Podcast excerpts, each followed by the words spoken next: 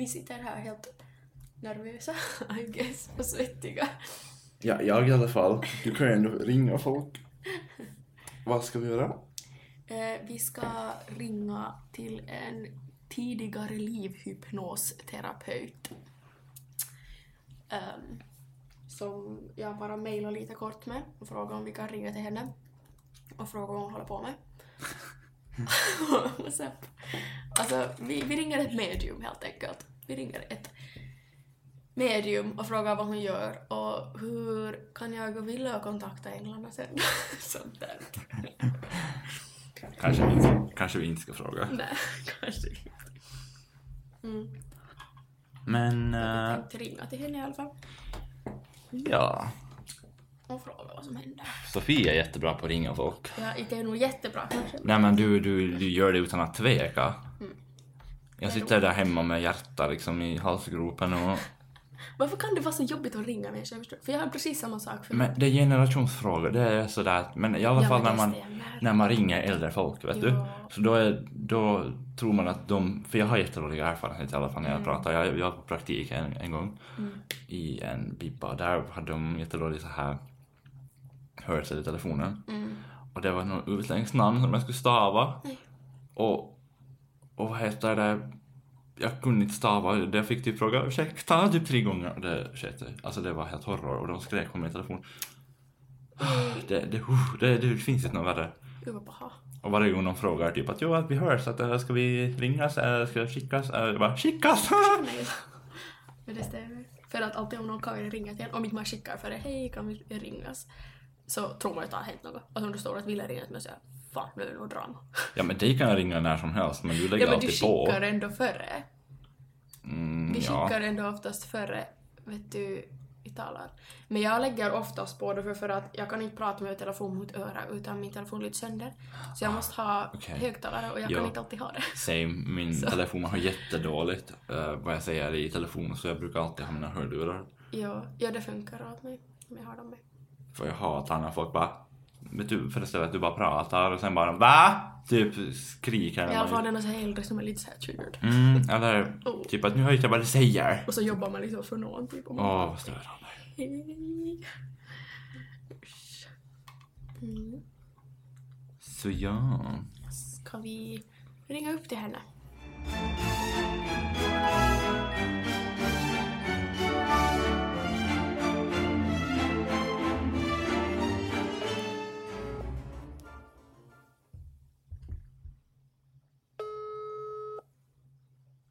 Susanne i telefon. Nå hej, det är Sofie Kempe och Wilhelm Lindgren från Huvudet bland molnen podcast här, hej.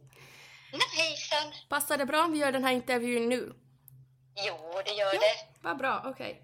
Ehm, mm, vi sitter här hemma hos mig i Åbo så det är ingen så här studio men om du kan prata klart så får vi det bra här i, i mikrofonen inspelat tillika.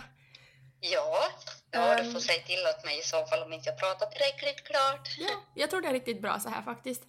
Bra. Vi tänkte att vi tar lite upp vem du är och vad du sysslar med och så får du gärna tillägga lite. Mm. Ehm, men vill du berätta om dig själv först och vad du sysslar med? Ja, ja, jag jobbar ju som medium och även som hypnosterapeut Ja. och eh, som livscoach. Så jag jobbar som med kropp och själ. För mitt stora intresse har alltid varit, ända sedan jag var liten, att man ska kunna hjälpa människor på ett eller annat sätt. Att kan man inte hjälpa dem fysiskt så kan man inte heller hjälpa dem psykiskt. Att det, det går i hand, kroppen Okej. och själen. Okej. Är det här liksom Mm. någonting som du alltid har, har haft nära hjärta eller? Ja, ända sedan jag var liten, som jätteliten, innan jag ens visste att, att om man säger så, Gud fanns. Ja. Men, men vad heter det, så pratade jag om Gud Ja. redan när jag var riktigt liten. Och ingen av min, i min familj är religiös. Men jag var redan, jag kanske kunde vara till en fyra, fem år, så började jag prata med mamma om just det här att, att därifrån jag kommer så krigar inte. Och därifrån jag kommer så är man inte onda mot varann eller mot djur. Mm. Och, eh, så jag diskuterar väldigt mycket hur det, hur det var därifrån jag kom. Okej.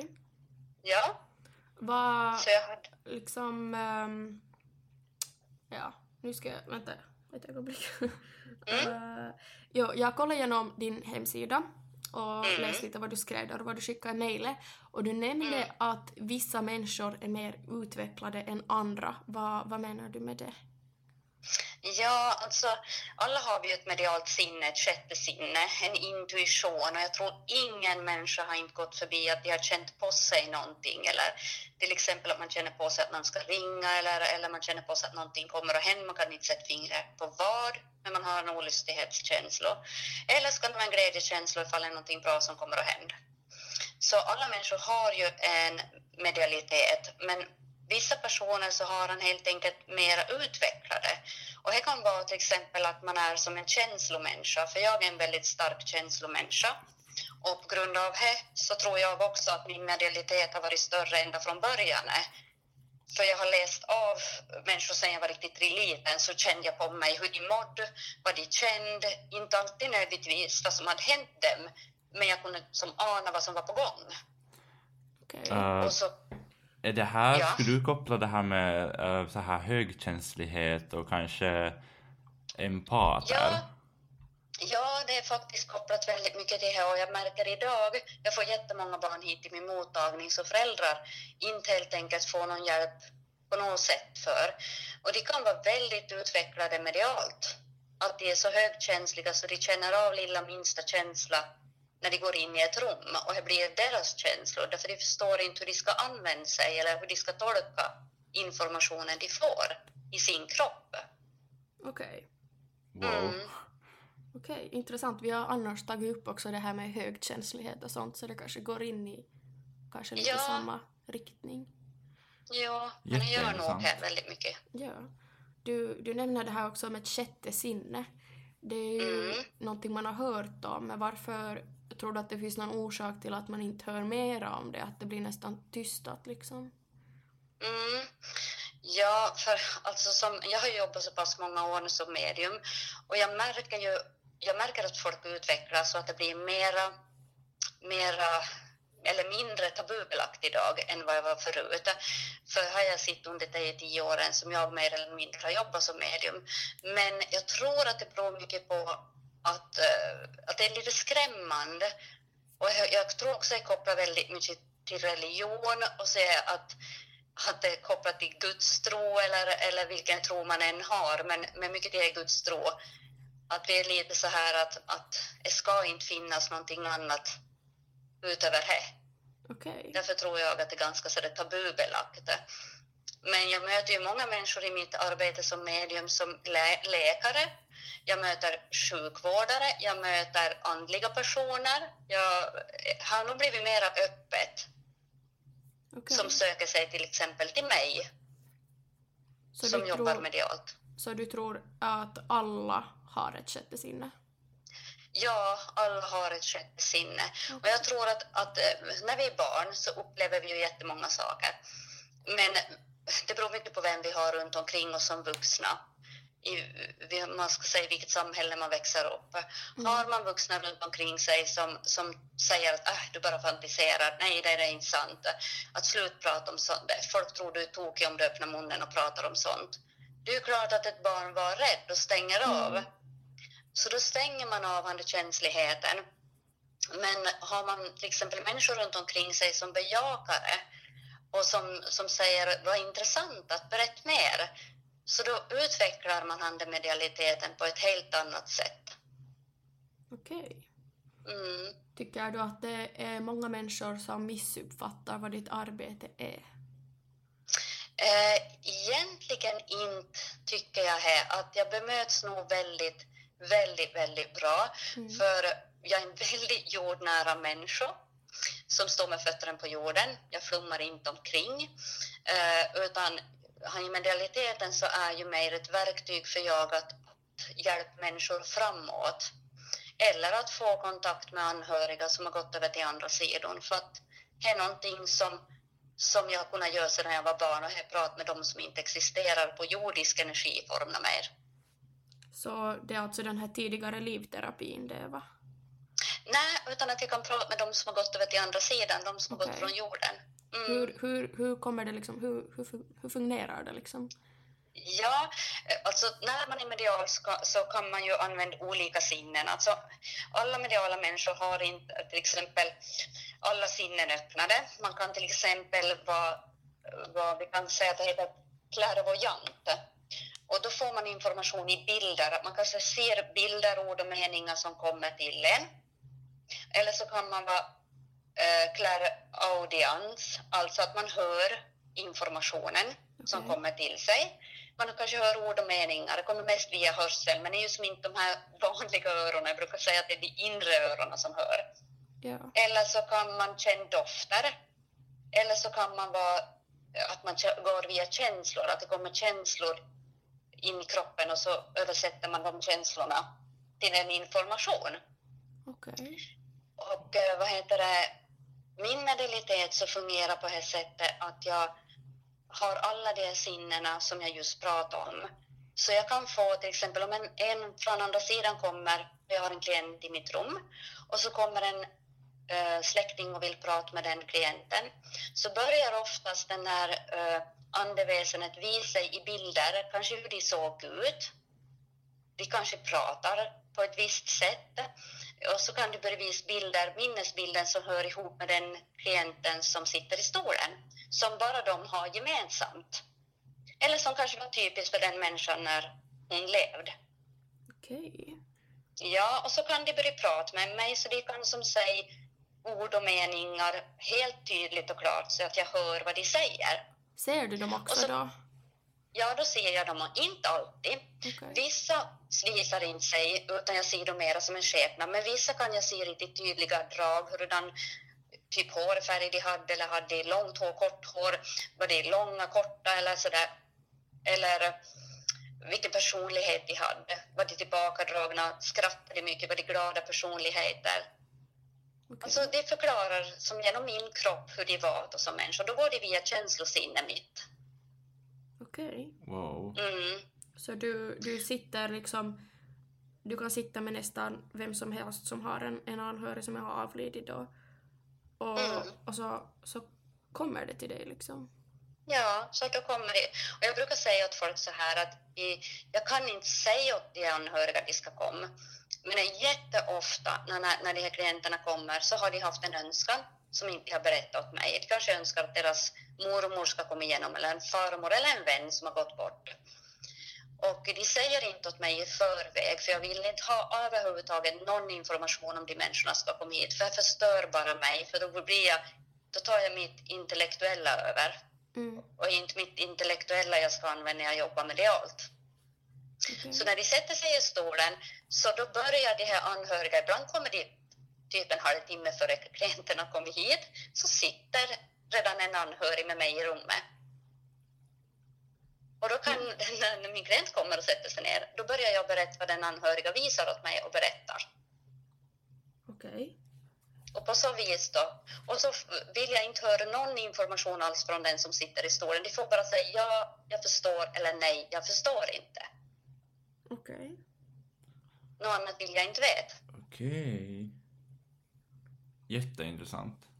Mm. Har du själv också fått kontakt med... Har du liksom haft själv några anhöriga som har Jo. kommit till dig? Jo, jag har, jag har flera av mina anhöriga gått över till andra sidan och i januari dog min mormor, min älskade mormor som jag, jag brukar alltid kalla hon min ängel på jorden. Och eh, nu är hon min ängel i, i himmelen. Mm. Och vi hade en överenskommelse faktiskt. Eh, eh när hon skulle dö så hade vi pratat väldigt mycket om det, för hon blev till nästan 99 år. Hon skulle ha fyllt i sommar 99. Och eh, vi kom överens att när hon dör så ska hon visa åt mig eh, att hon finns fortfarande också och kommer att prata med mig och, och visa sig på ett eller annat sätt. Och jag hade hennes närvaro hos mig redan samma dag hon dog. Så då satte hon sig ner i min bil bredvid mig och, och jag hade varit och hälsat på en kompis och hämtat lite mat för de hade hjälpt oss i sorgearbete helt enkelt för hon dog väldigt plötsligt när hon dog. Hon- Det var inte förväntat.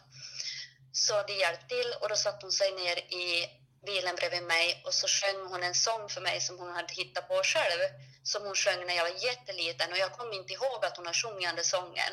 Men direkt hon började sjunga så då kom jag ihåg en bild från när jag var liten när hon sjöng den för mig. Wow, okej. Oj, jag får riktigt rysningar. Ja, Känns och det... sen så bad jag henne också att ge mig en, en kontakt till. Så då satt jag i vardagsrummet på kvällen och så bad jag att snälla mormor, att- jag kände ju av henne men då såg jag inte hon, för ibland känner jag dem men ser inte. Så bad jag henne att snälla mormor, kan inte du gunga på handelyktan i mitt vardagsrumsfönster så att jag ser att den rör på sig så jag vet att du är här. Men det hände ingenting. Men på morgonen när jag slog upp ögonen så har jag en jättestor lykta i fönstret som absolut aldrig har rört på sig, som stod och gungade med en jättehög hastighet. Okej. Så det var hennes sätt att säga att jo, jag finns här. Känns det tryggt för dig att veta det? Otroligt tryggt. Så de här människorna som, som kommer till dig vill kanske uh, känna den här tryggheten? Ja, alltså många som kommer till mig säger efteråt att de får ett, ett han är sista kontakten eller på något sätt ett avslut. Eh, många är oroliga över sina anhöriga, hur de mådde för det gick över till andra sidan eller vad som egentligen har hänt, om det har varit lite konstiga omständigheter runt någons död, lite oklart. Eller så kan det vara att de har sorg för att de hann aldrig besöka den här anhöriga förrän de gick över till andra sidan. Okej. Och eh, alla våra anhöriga så finns runt omkring oss när vi lever vårt jordeliv. Att det hjälper till på väldigt, väldigt många sätt. Vi kanske inte alltid lägger märke till dem, men, men det gör mer än vad vi förstår och ser. Okej. Så Mm. vad, vad skulle du säga då att, eller kan du förklara ur, din, ur ditt perspektiv vad som händer eh, när en människa går bort? Vart, vad, vad händer då? Ja, eh, så som de har visat mig i andevärlden kan jag ju berätta. Och så har jag själv haft en nära döden upplevelse. Eh, Så jag kan, jag kan egentligen berätta första gången min egen nära döden upplevelse som hände när jag var 24 år. Och då hade jag ju en, en liten bebis. Och eh, jag har ett hjärtfel, en hjärtklaffsfel. Och eh, mitt hjärta, jag kände att jag mådde inte bra på natten och jag kände hur mitt hjärta stannade. Och så tänkte jag så här, okej nu dör jag. Och så blev allting först väldigt som svart. Men sen så fick jag se en, sån, en, en port eller som en gång eller en ljuspelare som jag for igenom. Och då kom jag över till andra sidan, vilket jag blev uppmött av flera stycken ljusvarelser som jag uppfattade som, som änglar. Och som satt mig ner på en jätte, jättevacker äng och så pratade de en bra stund med mig och så sen berättade jag att min tid var inte inne ännu. Och så sen så får jag ner i min kropp igen. Och ungefär så det förklarar faktiskt de anhöriga också som kommer att när de lämnar sin kropp så möts de upp av anhöriga eller änglar som kommer och möter dem när de direkt de lämnar kroppen. Sen åker de upp i andevärlden, men de har fri passage att komma ner till i den jordiska energin för att vara tillsammans med de här anhöriga som finns här Okej. som sörjer. Och det är ofta, jag tror inte jag har varit med om en enda gång som inte ska berätta att jag varit med på sin egen begravning. Och sett den här begravningen som de har haft. För en del i processen för dem också och en del för att stötta sina anhöriga. Jag såg också min egen mormor på hennes begravning så stod hon, först var det ingen där men plötsligt så såg jag hon stå bredvid sin kista där uppe. Och hon, hon bara strålade hela hon och log mot mig där jag satt i bänken och så vinkade hon och så försvann hon. Oj, okej. Mm. Wow, vad häftigt. Mm. Nu börjar man ju tänka. Ja. Oj, Ja, det tror jag. Tror du att, att de här, eh, kan man kalla det för andar då? Ja, man kan kalla dem andar, men jag brukar Ja. säga att, vi, att det är människor. Men, men vi, ja, kan inte säga som andar, för det är ju lättast Ja. att kalla dem andar. För de Ja. har ju inte en fysisk kropp, fast de har en själslig kropp. Ja, precis. precis. Jag brukar säga bara skillnad på materialet som vi är gjort av. Lite som Mm. trä i skogen är ju olika material. Ett lite mjukare eller ett lite hårdare. Mm. Och så är ju också de här andeväsen och människan och sånt. De har lite olik fysisk form bara. Mm. Uh, är de liksom, tror du att de här då, om vi kallar dem andarna, uh, tror du att Mm. de är med en uh, hela ens liv? Absolut. Absolut, det är det alltid. Att jag har ju många anhöriga som pratar med, sina, med de som kommer på besök till mig att har de, dött väldigt tidigt så har de följt det där barnbarnet till exempel upp i deras liv och sett allt vad som har hänt och de återberättar det åt jag så jag kan återberätta åt de som sitter i solen. Och då förstår de att de verkligen har varit med eftersom de ser händelser som som de berättar om till mig som jag absolut inte kan ha en aning om har hänt i deras liv. Okay. Mm. Har, det, har det någon gång skett någonting, uh, någonting dåligt, liksom att någon har varit elak eller någonting sånt? Eh, Menar du någon som har gått över? Ja. Jo, det finns ju det som jag brukar kalla osal, osaliga människor som helt enkelt eh, inte har gått över till andra sidan fullt ut. Okej. Och de lever ju med en fysisk energi. Antingen så förstår de inte att de har, att de har dött eller så vågar inte de gå över till andra sidan för de tror att de kommer att bli bestraffade eller, eller ehm, ja, vad de nu tror. Det kan vara väldigt olika saker vad de tror ska hända om de går över till ljuset. Så jag har varit med väldigt mycket och rensa hus där de har haft väldigt besvärliga eh, väsen som jag brukar kalla dem, som har lämnat kvar. Okej. Och då hjälper jag dem över till ljuset, eh, till andevärlden. Okej. Och eh, då får de ju frid i sin själ och då behöver de inte vara kvar på jorden och ställa till en massa dåligheter för de har ju oftast väldigt negativ energi med sig. Okej. Vad intressant. Mm. Okej. Mm. Eh, du arbetar också med tidigare livterapi. Ja, det gör jag. Vad, vad vill du berätta om det kort? Ja, eh, tidigare liv, jag tror ju på att vi har levt flera liv. Jag tror ju att, att eh, vi reinkarnerar, vilket jag tror i många religioner. Till och med i kristendomen har reinkarnation funnits med förr, men blev ju borttaget. Jag kommer inte ihåg när, men, men det Mm. blev borttaget ur Bibeln. Eh, Så egentligen så, så är det väldigt naturligt att man föds flera liv och genom alla liv vi lever så lär vi oss att utvecklas. Och ju mer händelser vi har varit med om i olika situationer, ju mer utvecklas vår själ. Okej. Och vi får större förståelse, till exempel till hur det är att vara man eller hur det är att vara kvinna, hur det är att kanske råka ut för en olycka eller hur det är att vara fattig eller rik eller ja, vilket scenario som helst. Olika känsloupplevelser helt enkelt som gör att vår själ utvecklas. Okej. Mm. Eh, tror du att man liksom... Ska jag förklara? Tror du att man liksom eh, har levt ett annat liv någon gång? Absolut. Okej. Intressant. Absolut. Och jag, jag märker väldigt, de brukar ju kalla såna här gamla själar, att de brukar säga om barn också, oj han är så lillgammal. Mm.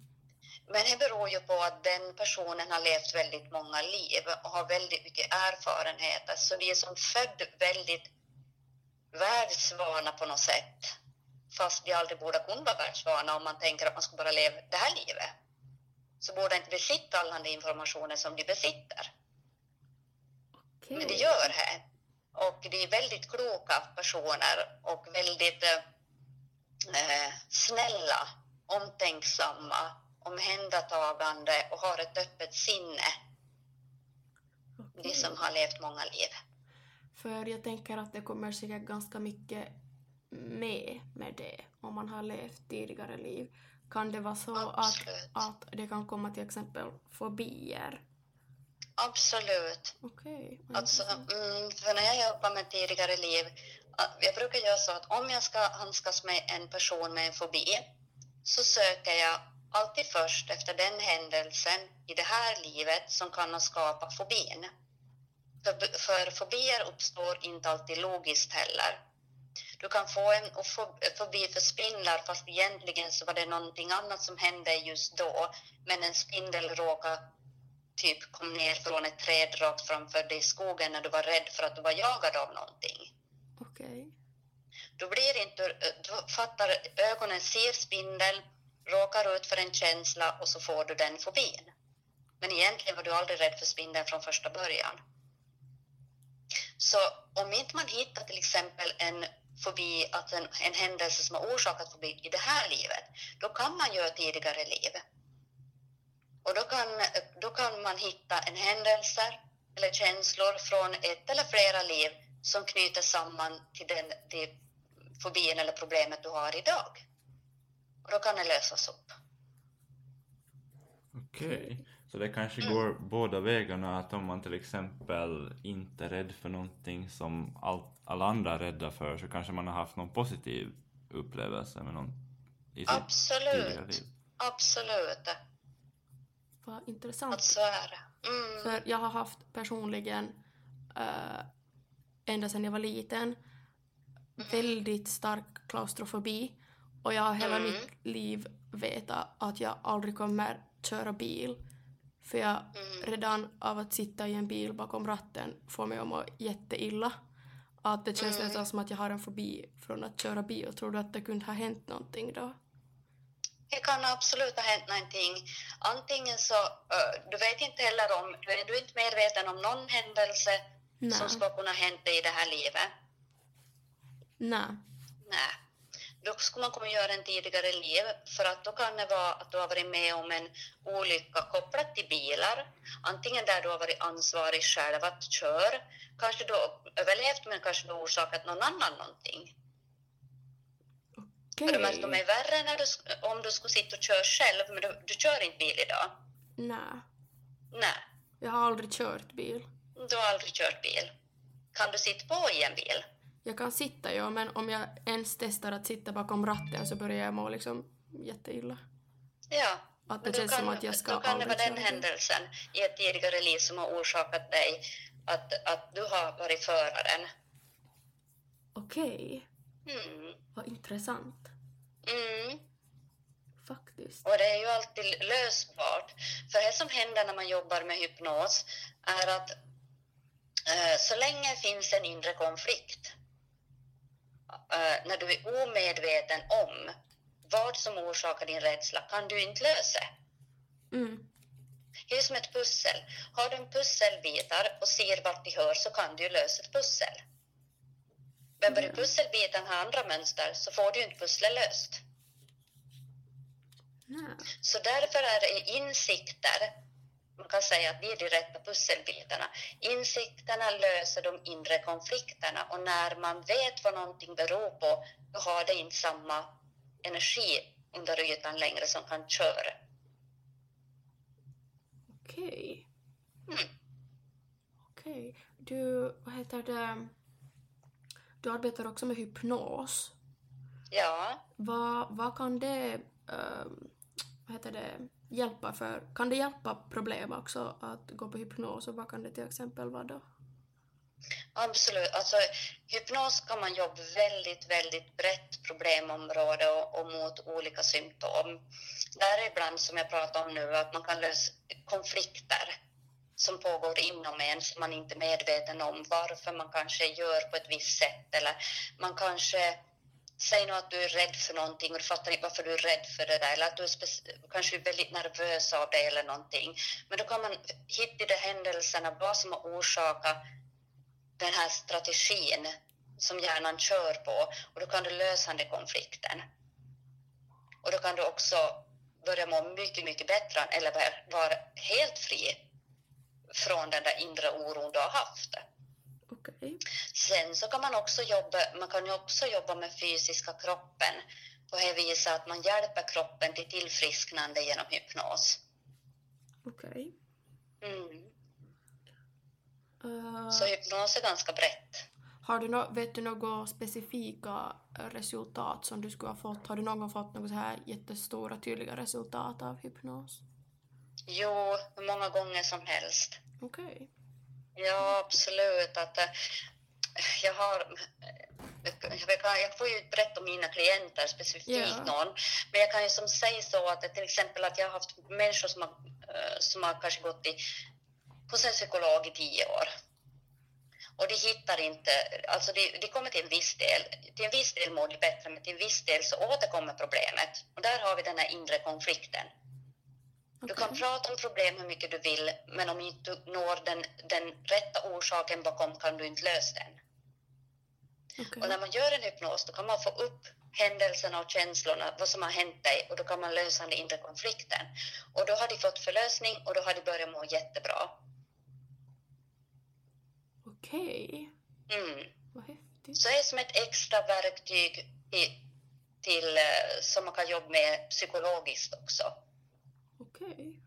Mm.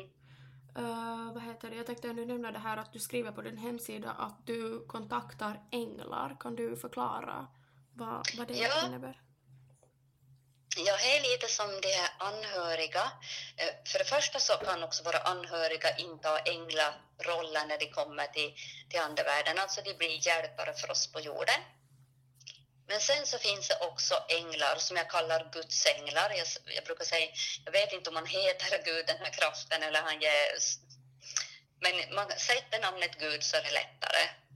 Mm. Eh, så finns det också själar som då har levt många, många, många, många liv eh, på jorden som kan eh, ta en roll att, att kanske aldrig mer komma tillbaka till jordelivet utan de tar en roll att istället vara hjälpare eller änglar.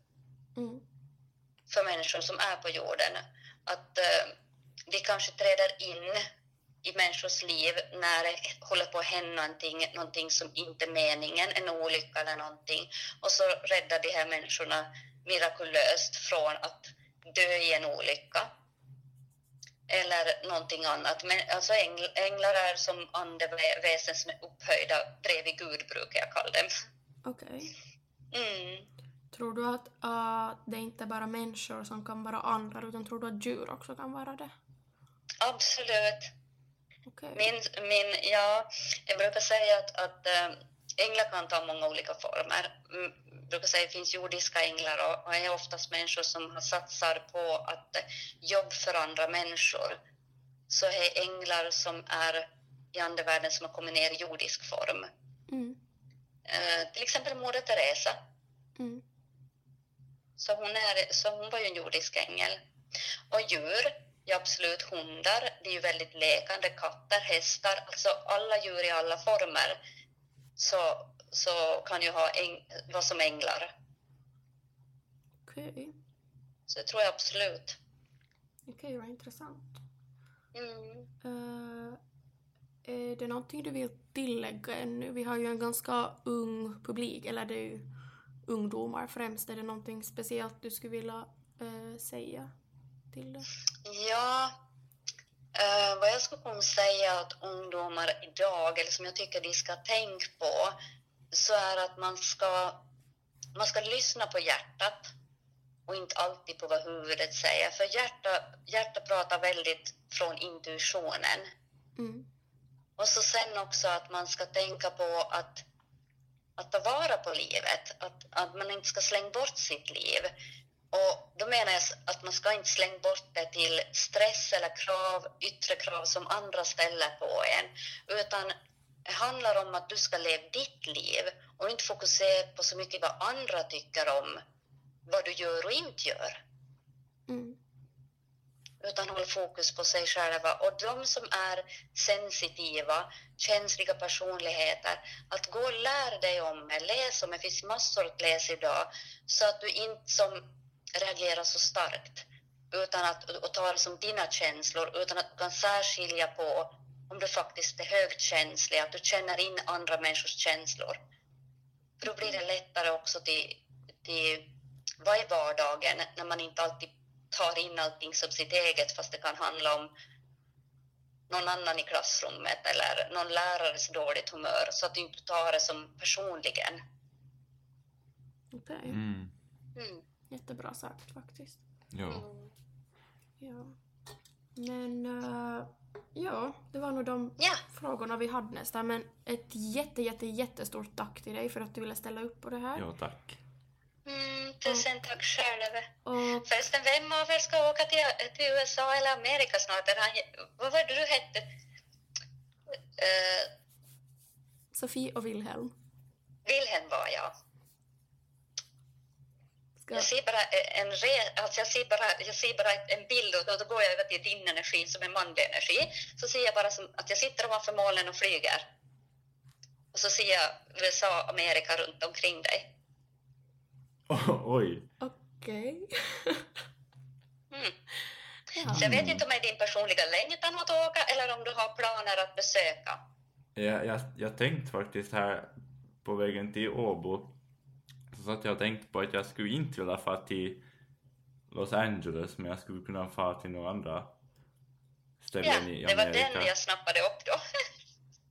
Wow. Det var liksom, jag, jag tänkte faktiskt på det idag just. Ja. Ja, när det Oj. kom till mig bara så det, men så det fungerar intuition. Jag fick en liten prov på hur jag kan plocka upp bilder och känslor i kroppen och vem jag kan koppla det till. Wow. Fast ni inte sitter i mitt rum, men jag kan också göra på avstånd. Okej. Häftigt. Ja, bara genom att jag hör litet, litet ljud av en röst så börjar det komma information. Ja, Oj, vad okej, häftigt. kanske kanske var ett ganska bra avslut. Ja, det tror jag. Ja, Men Ja. jag tänker att jag skickar den här länken sen till dig på, till din mail. Så kan du gå jag in och gör lyssna. det. Ja. Och Jag gör det gärna. tack igen. Stort tack Ja, för tack. allt. Tusen, tusen tack för att jag fick prata med er. Absolut. Så tar ni hand om er. Absolut, Ja, det ska detsamma. jag göra. Detsamma. Ja, Ja. okej. Tack. Hej Hej då.